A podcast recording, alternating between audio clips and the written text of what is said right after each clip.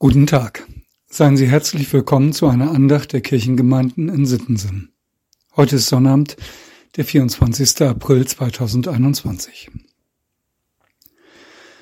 Das Schlimmste war die Einsamkeit.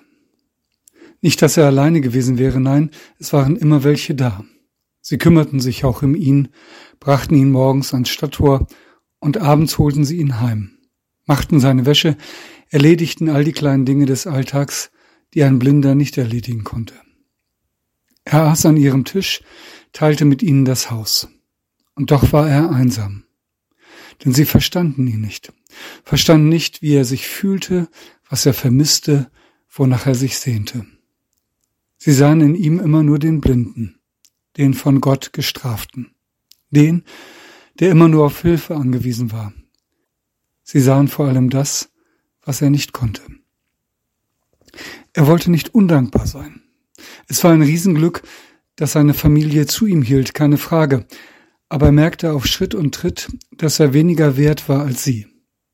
Um das zu sehen, brauchte man keine Augen. Das konnte man fühlen. Ich bin nichts wert. Dieser Satz war Teil seiner Identität.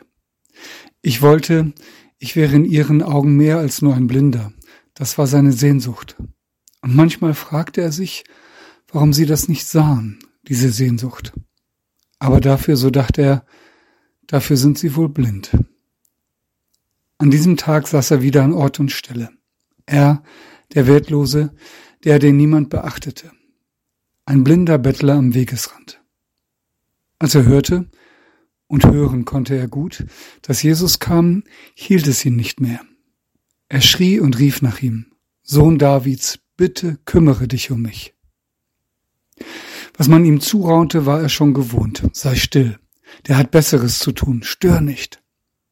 Sei froh, dass wir dich überhaupt hier dulden und nun gib Ruhe. Normalerweise wäre er still gewesen. Und er wusste auch nicht, was ihn heute ritt. Denn diesmal war es anders. Er rief wieder und jetzt lauter, Sohn Davids, bitte kümmere dich um mich. Jesus blieb stehen und sprach, ruft ihn her. Und sie riefen den Blinden und sprachen zu ihm, sei getrost, steh auf, er ruft dich. Liebe Hörerinnen, lieber Hörer, Jesus blieb stehen und sprach, ruft ihn her. Dieser letzte Satz ist der Lehrtext für heute. Die Geschichte davor habe ich formuliert, in Anlehnung an das, was Markus in seinem zehnten Kapitel geschrieben hat.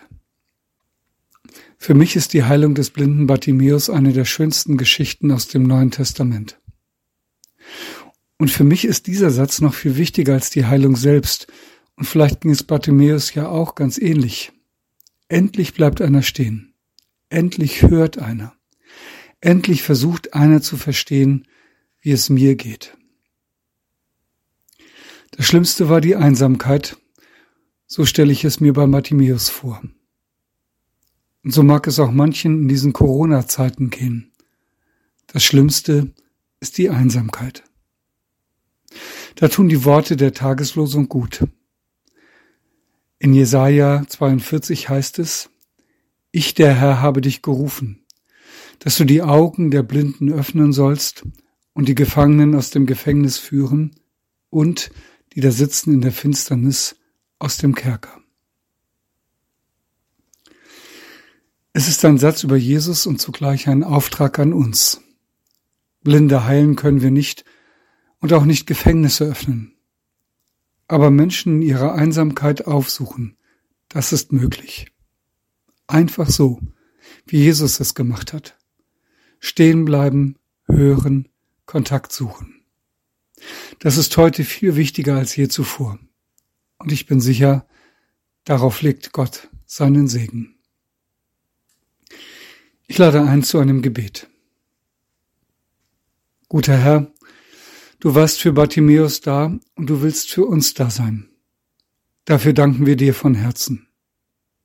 Öffne uns die Augen für die, die in diesen Tagen einsam sind.